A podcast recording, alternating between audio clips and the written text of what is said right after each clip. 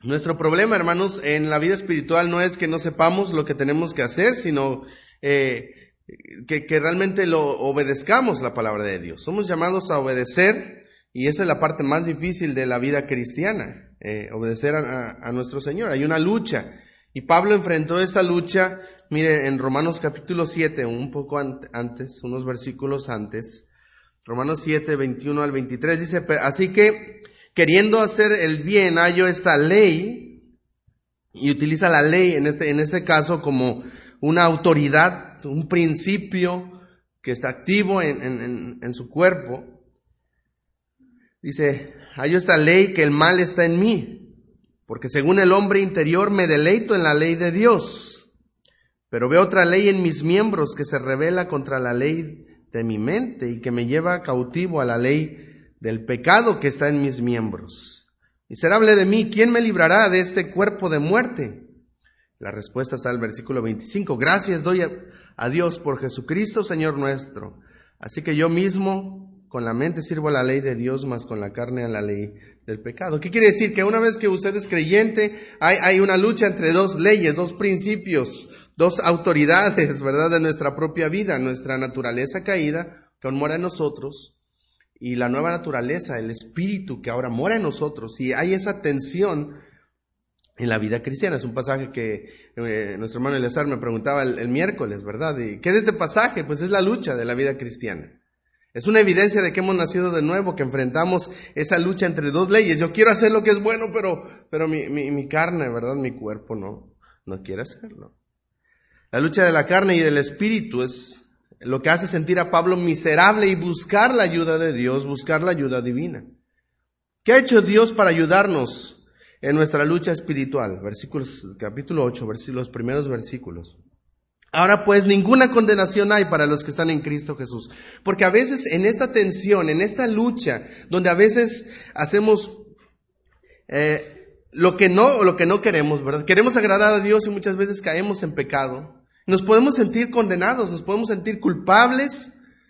Y ahora Pablo afirma ahí, mira, ninguna condenación hay para los que están en Cristo Jesús. No quiere decir que si usted es cristiano nunca va a pecar, porque eso no es verdad.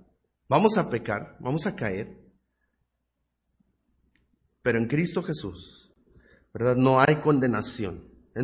Y nuevamente Pablo ya ha explicado esto en Romanos capítulo 6, no es una licencia para pecar, ¿verdad? Ah, ya soy cristiano, ahora puedo pecar y puedo hacer lo que yo quiera. No, ¿verdad? Porque él dice, perseveraremos en el pecado para que la gracia sobreabunde en ninguna manera. O sea, no, no es posible que los que han muerto al pecado vivan en el pecado.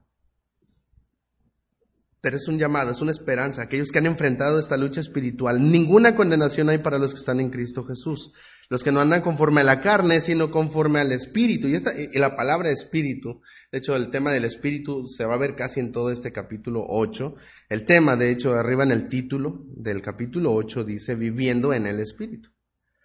Dice los que no andan conforme a la carne, sino conforme al espíritu. Porque la ley, nuevamente, del espíritu de vida en Cristo Jesús, me ha librado de la ley del pecado y de la muerte. Porque lo que era imposible para la ley, ahora, ahora va a usar la ley diferente, ahora la ley habla de, de la ley de eh, judía. Por cuanto era débil por la carne, Dios enviando a su Hijo en semejanza de carne de pecado, y a causa del pecado, de ese pecado con el que luchamos, condenó al pecado en la carne, en su cuerpo de carne, para que la justicia de la ley se cumpliese en nosotros, que no andamos conforme a la carne, sino conforme al Espíritu. ¿Qué, ha hecho Dios, hermanos, en esa lucha, en esa tensión? Dios envió a su Hijo para ganar la victoria que usted y yo no podemos ganar contra la carne. Él venció la carne, Él venció el pecado, Él venció la tentación. Y en la cruz Él, clavó, derrotó el pecado para que usted y yo podamos vivir en victoria contra el pecado. Él envió a su Hijo eh, Jesucristo, quien venció el pecado y la carne en su cuerpo de carne, para que nosotros ya no andemos conforme a la carne, sino conforme al Espíritu. Por eso ya no hay ninguna condenación para los que están en Cristo Jesús, porque esa condenación la llevó Cristo por nosotros, por usted y por mí. Ya no hay una condenación presente cuando pecamos y volvemos a caer en pecado, ya, ya, Ya no hay, ya no hay, Cristo no va a venir, Dios no va a venir a, a, a destruirnos, ¿verdad? Por causa de nuestro pecado. No hay una condenación futura, no hay una condenación presente. A veces, ¿verdad? Sufrimos la lucha entre el espíritu y la carne. Muchas veces hay culpa cuando caemos, pero Pablo nos anima a recordar que la culpa ha sido llevada por Cristo en la cruz. Cristo pagó por mis pecados, me dio su justicia y ya no hay ninguna condenación. Y no solamente eso, ¿verdad? Dios no solamente vino, y no que esto no, no, no fuera suficiente, es todo. La muerte de Cristo para ayudarnos a vencer. Pero Él, como Él lo prometió, Él dijo, no los voy a dejar solos en la lucha cristiana, porque la lucha de la vida cristiana, ¿verdad? Es, es una lucha constante hasta que Él venga. Y Él prometió su Espíritu, el Consolador, el Paracletos, que estaría al lado de nosotros en esta, en esta vida espiritual, en esta lucha espiritual. Quisiera ver, hermanos, esta, esta tarde, dos maneras en la, que, en la que el Espíritu Santo nos ayuda en la vida cristiana como una herramienta, como un arma poderosa para crecer espiritualmente, como un arma poderosa, hermanos, de transformación. Y el autor Jim Berg menciona esto, hablando de aquel, de aquel granjero. Imagínense, dice que hay un granjero que, tiene una Caterpillar de 6, una máquina poderosa para arar el campo, pero él sale todos los días con, su, con sus herramientas manuales. Hermanos, muchas veces así somos en la vida espiritual. Tenemos eh, el poder de Dios que Él nos ha dado para luchar en nuestra vida espiritual, pero muchas veces queremos hacerlo a nuestra manera. Y por eso enfrentamos frustración, por eso enfrentamos, hermanos, desesperación, derrota espiritual. Dios nos ha provisto su espíritu, hermanos, para que podamos hacer lo que nosotros no podemos hacer en nuestras fuerzas. Dos maneras en las que el Espíritu Santo nos ayuda en nuestra vida espiritual. En primer lugar, hermanos, versículos, voy a, voy a continuar en la lectura del 5 al 9. Porque los que son de la carne piensan en las cosas de la carne pero los que son del Espíritu en las cosas del Espíritu. Porque el ocuparse de la carne es muerte, pero el ocuparse del Espíritu es vida y paz. Vemos dos partes, la carne y el Espíritu. Por cuanto los designos de la carne son enemistad contra Dios, porque no se sujetan a la ley de Dios ni tampoco pueden. Y los que viven según la carne, dice, no pueden agradar a Dios. Mas vosotros no vivís según la carne, sino según qué? El Espíritu. Si es que el Espíritu de Dios muere en vosotros, y si alguno de vosotros, y si alguno no tiene el Espíritu de Cristo, ¿qué? No es de Él. El Espíritu, hermanos, no es algo que va y viene, como algunos creen. Eso era el ministerio del Espíritu en el Antiguo Testamento, donde Él venía, capacitaba a algunas personas como Gedeón, Jefté, Sansón, venía, los capacitaba para hacer la obra de Dios y después se iba. Después de Pentecostés, en capítulo 2 de Hechos, el Espíritu hizo su morada permanente en el creyente. Tanto que ahorita, hermanos, usted o tiene el Espíritu o no tiene el Espíritu. Y si alguno no tiene el Espíritu de Dios, dice, no es de él. Es la, es la marca, es el sello, lo que dice Efesios capítulo 1, me parece, versículo 11, cuando dice que fuimos sellados con el Espíritu Santo de la, de la promesa, que es las arras de vuestra herencia. Es el sello, es la pertenencia de que ahora somos hijos de Dios. No es algo que se puede quitar, perder o remover. Entonces el Espíritu Santo, en primer lugar, hermanos, me ayuda a vencer el pecado. Me ayuda a vencer en mi lucha espiritual, en esa batalla que se, enfrenta, que se, que se lleva a cabo, que se libra todos los días, hermanos. De hecho, el campo de batalla es la mente. Mira lo que dice el versículo 5. Los que son de la carne, ¿qué? Piensan en las cosas de la carne. Y los que son del Espíritu, piensan en las cosas del Espíritu. La mente, hermanos, es el campo de batalla más, eh, donde se libra la lucha espiritual. Porque si usted ya pensó hacer algo, ya lo dio por hecho, ya, ya, muchas veces ya hemos perdido desde nuestra mente. Piensa un poco, en qué está, incluso ahora, piense en lo poco que pensamos en nuestros pensamientos. ¿En qué está pensando justo ahora? Algunos están pensando en que ya es muy tarde, estoy cansado, lo que voy a hacer esta semana, ¿verdad? Eh, un pendiente que tengo. ¿En qué está pensando justo ahora? Piensa en lo que está pensando. Normalmente no analizamos nuestros pensamientos, simplemente los dejamos fluir en nuestra mente. ¿Qué está pensando, hermanos, justo ahora? Algunos se agachan y hacen así, ¿verdad? No tiene que decir mucho. Hay una frase de Albert Moller, eh, de un libro que estoy leyendo esta semana y, y, decía, de hecho lo compartí creo que en internet, y él decía, muchas veces pensamos en lo que nos interesa o lo que nos preocupa, pero no nos preocupamos, pero no nos interesamos en lo que pensamos. La batalla más grande, hermano, se libra en sus pensamientos. ¿Y sabe qué?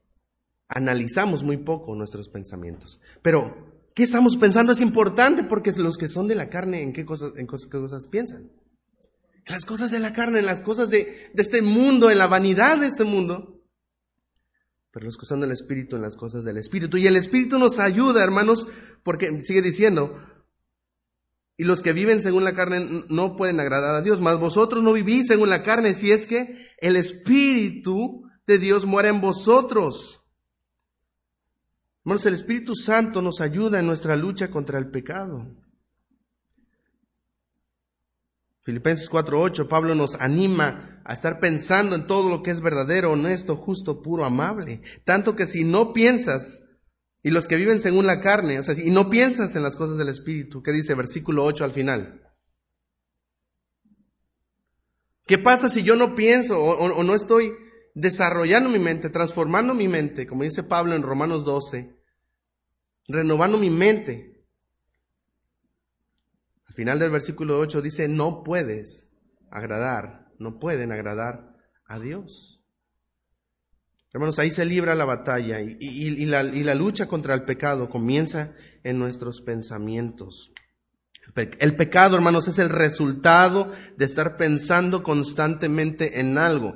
Personas que caen en adulterio están pensando constantemente en esa persona, que no es su esposa, que no es su esposo.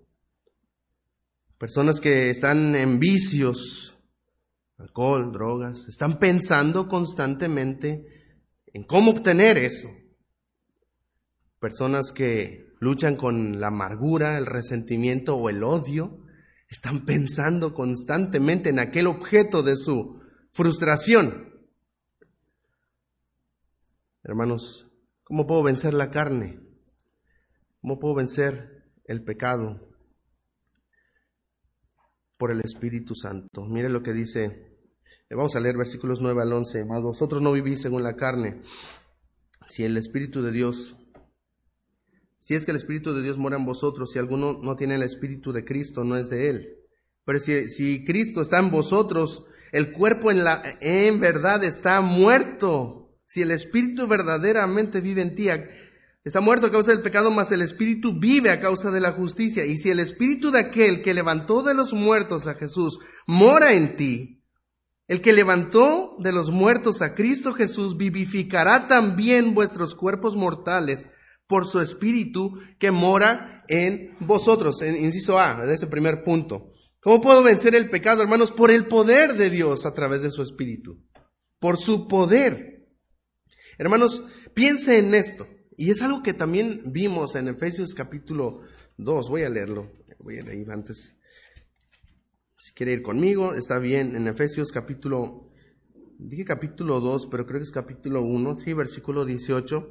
Dice, alumbrando los ojos de vuestro entendimiento para que sepáis cuál es la esperanza a, la que os ha llamado y cuál es la, riqueza de, de, la gloria de su herencia en los santos. Estoy en versículo 19, Efesios 1, 19.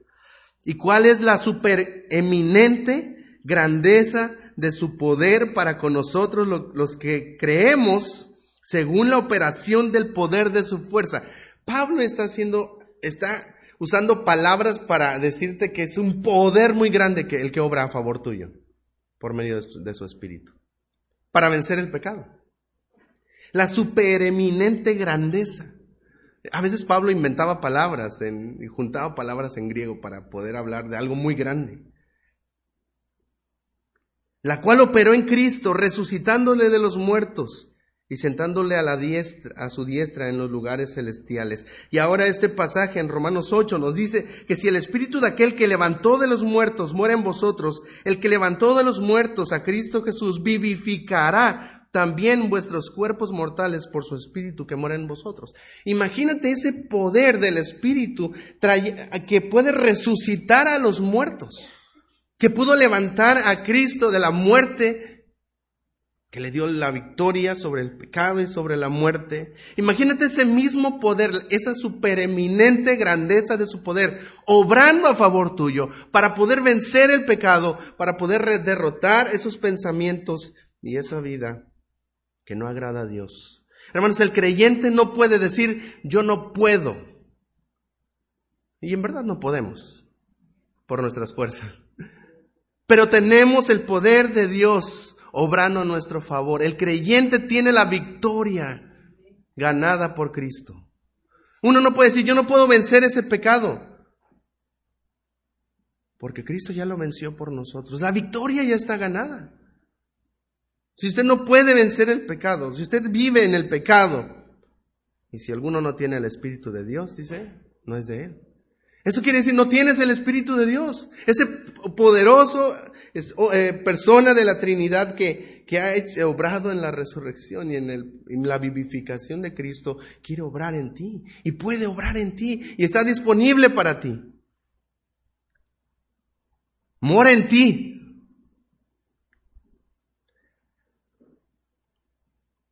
Vivificar. Cuando habla, no solamente habla de la resurrección, no solamente está hablando de, de, un día cuando seremos levantados de la muerte. Habla del proceso de, de dar vida, que comenzó desde la salvación. El Espíritu trajo vida, como el pastor Jaime predicaba hace algunas semanas, de Juan capítulo 3, y lo sé porque estoy subiendo las predicaciones al internet y tengo que escucharlas todas. El Espíritu trae vida, como el viento sopla. Hermanos, ha traído vida espiritual a nosotros. Y día tras día el Espíritu nos va vivificando en Cristo. Podremos decirlo, nos va santificando. Su poder, hermanos, obrando en nosotros para vencer el pecado. Y en inciso B de este primer punto, que estamos hablando de la ayuda para vencer el pecado. Versículo 12 y versículo 13 dice, así que hermanos deudores somos, a la, no a la carne para que vivamos conforme a la carne porque si vivís conforme a la carne, moriréis. Mas si por el Espíritu hacéis morir las obras de la carne, viviréis. La obra, no solo el poder del Espíritu Santo, sino la obra del Espíritu Santo que nos ayuda a mortificar la carne, a vencer el pecado, a aplastar. Mas si por el Espíritu hacéis morir las obras de la carne. Es nuestra herramienta, es nuestra arma. Nuestras armas no son carnales, sino poderosas en Dios para la destrucción de fortalezas. Y en el contexto de Primera de los Corintios, bueno, en ese pasaje de Corintios, Pablo está hablando de pensamientos, derribando argumentos y toda altivez que se levanta contra el conocimiento de Dios. Sabe que el Espíritu puede aplastar el pecado. Pero ¿cómo podemos hacerlo? Vaya conmigo a Gálatas capítulo 6, versículo 19. ¿Cómo podemos ver esa victoria y tomar las fuerzas del el poder del Espíritu? Gálatas 6, eh, el versículo 7 en adelante. Dije 19, pero no, no es ese. Gálatas 6, versículo 7. Del 7 al 9, por favor, léalo conmigo para Vamos a estar juntos ahí en ese pasaje. Dice, no os engañéis, Dios no puede ser burlado, pues todo lo que el hombre sembrare, eso también segará. Porque el que siembra para su carne, de la carne segará corrupción, mas el que siembra para el espíritu, del espíritu segará vida eterna. No nos cansemos pues de hacer el bien, porque a su tiempo segaremos si no desmayamos. ¿Qué está alimentando en su vida? ¿Qué está alimentando en su vida? ¿Qué está alimentando sus pensamientos? Queremos el poder de Dios. Hermanos, no te engañes. No podemos engañar a Dios, no podemos burlar a Dios. Lo que, lo que ciegas, eso es lo que sembraste en tu vida. Pues el que siembra para la carne, de la carne segará corrupción. Mas el que siembra para el espíritu, del espíritu segará vida eterna, salvación, santificación. De eso está hablando. ¿Qué estamos sembrando en nuestra propia vida, hermanos?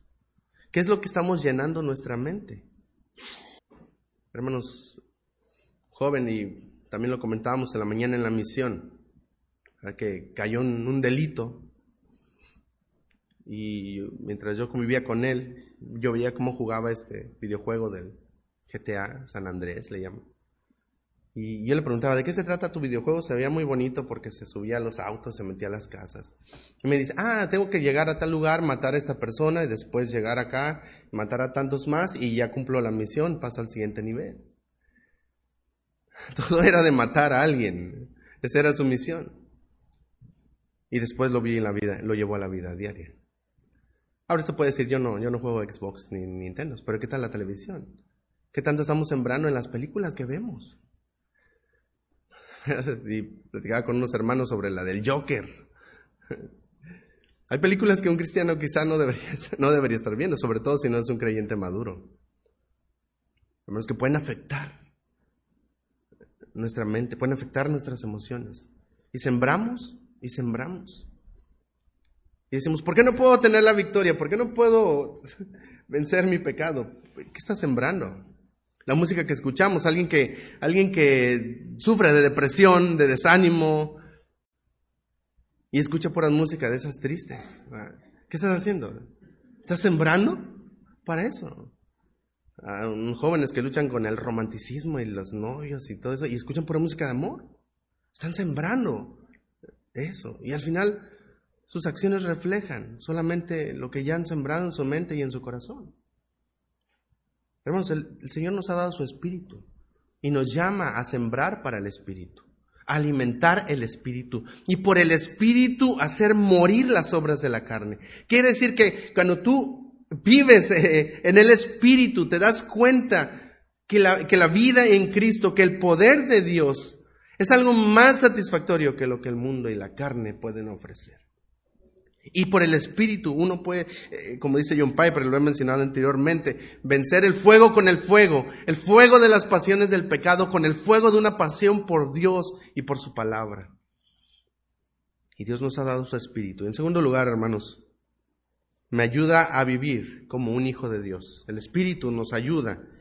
Hemos visto en primer lugar a vencer el pecado pero no solamente en mi lucha diaria, sino eh, como contra la carne, sino también en mi lucha diaria de mi vida cristiana, de mi santificación. Volvamos por favor a Romanos capítulo 8. Romanos 8, versículos 14 al 17, dice, léalo conmigo por favor. Romanos 8, 14 al 17 es nuestro pasaje central. Lo leemos, dice así, porque todos los que son guiados por el Espíritu de Dios, estos son hijos de Dios. Pues no habéis recibido el espíritu de esclavitud para estar otra vez en temor, sino que habéis recibido el espíritu de adopción por el cual clamamos, Abba, Padre.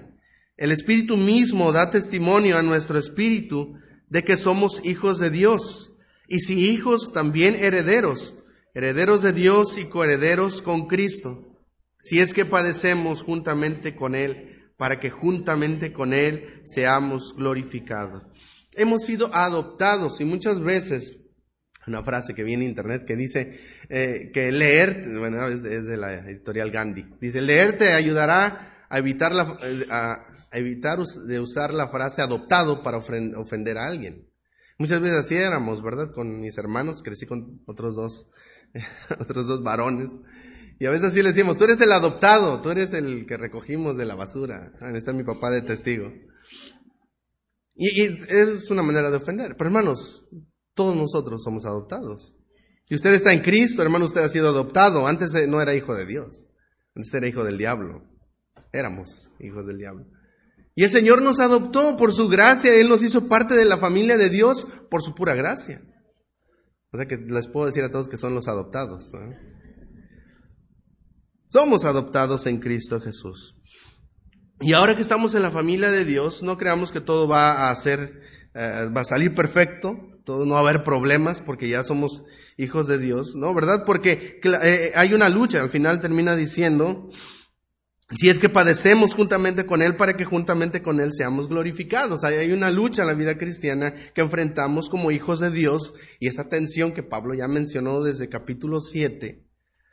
Pero hermanos, ahora tenemos el Espíritu y el Espíritu nos hace clamar, Abba, Padre. Y eso es lo que está diciendo ahí en versículo 15. La palabra Abba, ¿verdad? Es un hebraísmo que, que eh, quiere decir, es, lo usaban los niños para referirse a sus papás, es papi.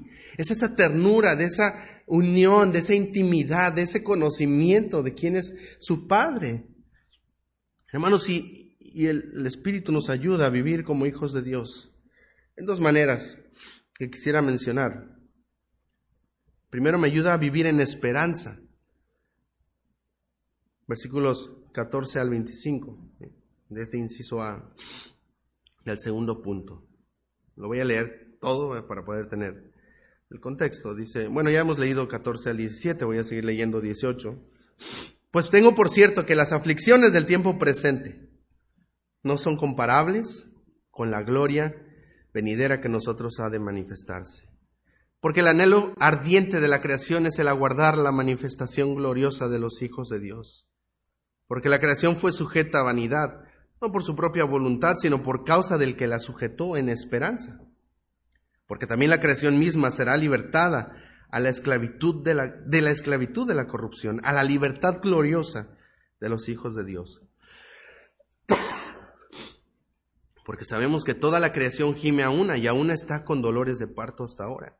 Y no solo ella, sino que también nosotros que tenemos las primicias del Espíritu, nosotros también gemimos dentro de nosotros mismos, esperando la adopción, la redención de nuestro cuerpo porque, eh, porque en esperanza fuimos salvos, pero la esperanza que se ve no es esperanza, porque lo que alguno ve, ¿a qué esperarlo? Porque si esperamos lo que vemos con paciencia, lo que no vemos con paciencia, lo aguardamos. Hermanos, en primer lugar, en inciso A, ¿verdad? ¿Cómo me ayudas eh, el Espíritu Santo en mi vida cristiana? Me ayuda a vivir en esperanza. Porque tenemos aflicciones del tiempo presente. hay situaciones, hermanos, y pensando en el contexto de Pablo, de persecución, ellos están, sufrían muerte por el nombre de Cristo. Eh, sus familias, perdían a sus familias, perdían a sus hijos en los circos, eh, con animales, en las hogueras. Y Pablo les anima y les recuerda, tienes que ver más allá de la tormenta. Y es una buena ilustración. Muchas veces cuando uno está pasando una tormenta, y aquí en Veracruz sucede mucho, ¿verdad? O en los últimos años eh, hay una época de huracanes. Y, y, a veces, hermanos, el tiempo está horrible. Eh, viento, el viento corre, la lluvia cae y uno no puede salir ni a la calle cuando entra un huracán. Pero si usted sube de, ese, de esa tormenta, suponiendo que tiene un avión, ¿verdad? Y, y sube y puede subir por arriba de las, de las nubes, de la tormenta ¿Qué es lo que se encuentra arriba de la tormenta? Paz. Y el sol brilla. Hermanos, y muchas veces en la vida cristiana estamos bajo la tormenta.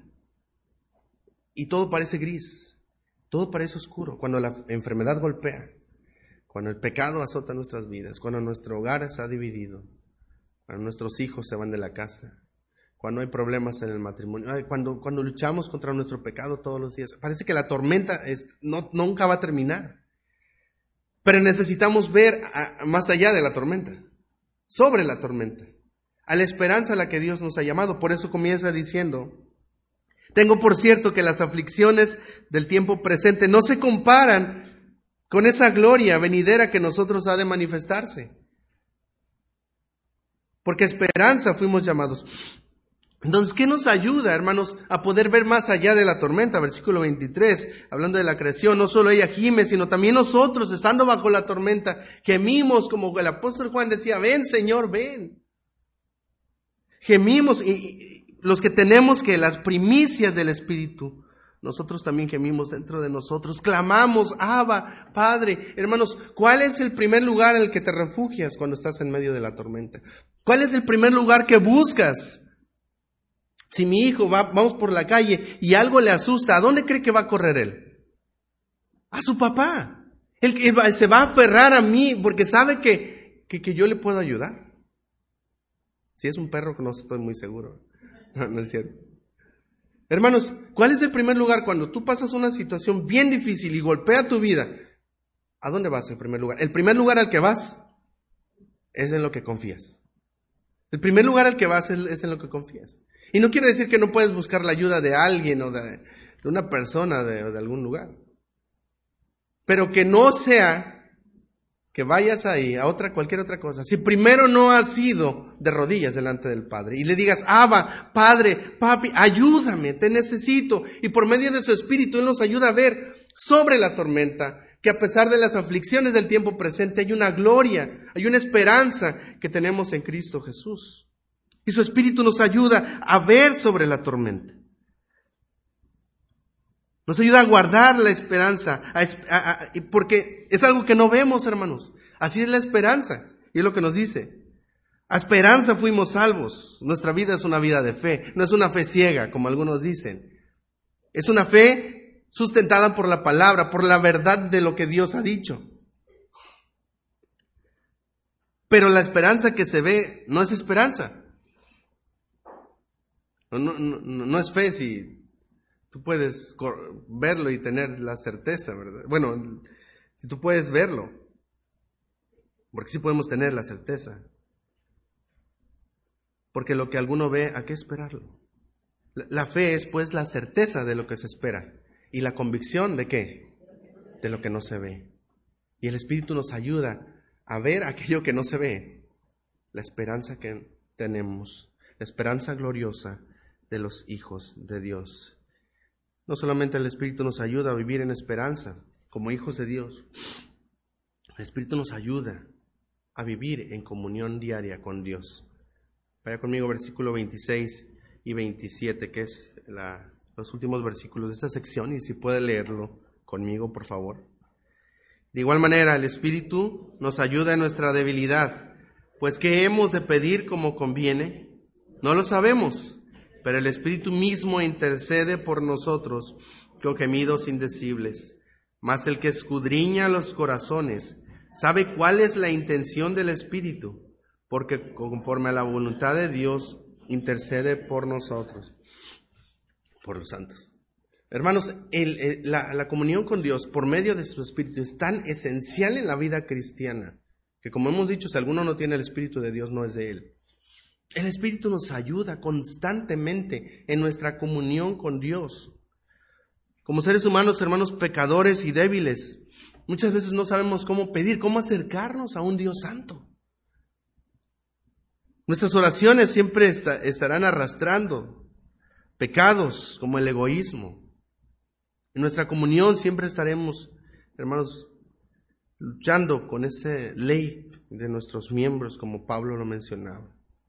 Muchas veces enfrentamos fracasos en nuestra vida espiritual, en nuestra vida de oración, en nuestra comunión con Dios por medio de su palabra. Hermanos, sin embargo, el Espíritu nos ayuda en esa debilidad. El Espíritu nos fortalece, el Espíritu nos guía, el Espíritu nos enseña. De hecho, ha mencionado esto, versículo 14, porque todos los que son guiados por el Espíritu, ¿esos son qué? Hijos de Dios. El Espíritu nos guía, hermanos. Nos da dirección. El Señor no nos ha dejado solos en nuestro andar diario. No quiere decir que puedo vivir la vida como yo quiera. No, puede, no quiere decir que puedo vivir como yo quiera. Efesios capítulo, Romanos ahí mismo. Pero en capítulo 6, versículo 18.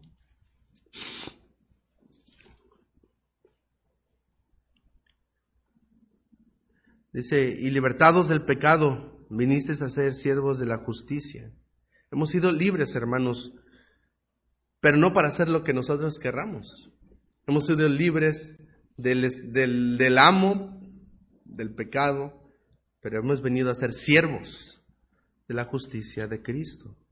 Hermanos, y el Espíritu nos guía en ese andar. ¿Cómo puedo yo vivir en una comunión con un Dios que es tres veces santo? ¿Cómo puedo vivir con un Dios tan glorioso? El Espíritu nos ayuda en nuestra debilidad. Hermanos, eso quiere decir que Dios está a mi lado para ayudarme constantemente a través de su Espíritu. Cuando usted va a la palabra de Dios, hermanos, ¿quién es el que nos enseña las verdades de Dios? El Espíritu tiene este ministerio, el Señor Jesús lo mencionó, Él viene a, convencernos de pecado, justicia y juicio, pero también nos guía a toda la verdad. Cuando usted va a la palabra de Dios y usted lee la palabra de Dios y el Señor le guía a la verdad de la palabra de Dios y, usted puede ver quién es Dios y usted queda asombrado por lo que es Dios. Es el Espíritu enseñándole, ayudándole, guiándole de la mano en su comunión con Dios. Cuando estamos en oración y es el tema de, este, de estos versículos, el Espíritu Santo nos guía nos ayuda, nos recuerda porciones de la palabra de Dios, nos recuerda peticiones, necesidades de hermanos, porque Él quiere que oremos por ese hermano, por esa situación. Y nos ayuda intercediendo por nosotros ante el Padre Celestial. Entre más estoy conectado con, con, con el Padre por medio de su Espíritu, más confianza tendré de que Dios oirá mis oraciones y que puedo permanecer de esta manera en Dios. Señor, toma nuestras oraciones, nuestra vida y nuestra devoción. La lleva al Padre e intercede por nosotros para guiarnos a hacer la voluntad de Dios. Hermanos, el Espíritu Santo es tan importante en nuestra vida espiritual que el Señor nos ayude a tomar ese poder, a alimentar el Espíritu, a sembrar para las cosas del Espíritu que llamamos medios de gracia. Y ese pues es un tema también bastante amplio. Hermanos, por medio de la oración, por medio de la lectura de la palabra de Dios, de la meditación intencional, por medio de venir aquí a la iglesia, escuchar la predicación, convivir con hermanos, hablar de cosas espirituales, salir de aquí edificados, hermanos, estamos sembrando para el Espíritu, estamos sembrando para nuestro crecimiento y, haciendo más fuerte ese poder que Dios nos ha dado para poder vencer en nuestra vida espiritual. Que el Señor nos ayude, hermanos, a vivir en el Espíritu. Nosotros no andamos según la carne, hermanos. Tenemos al Espíritu de Dios que mora en nosotros y nos capacita para vivir de una manera que le agrada a Él.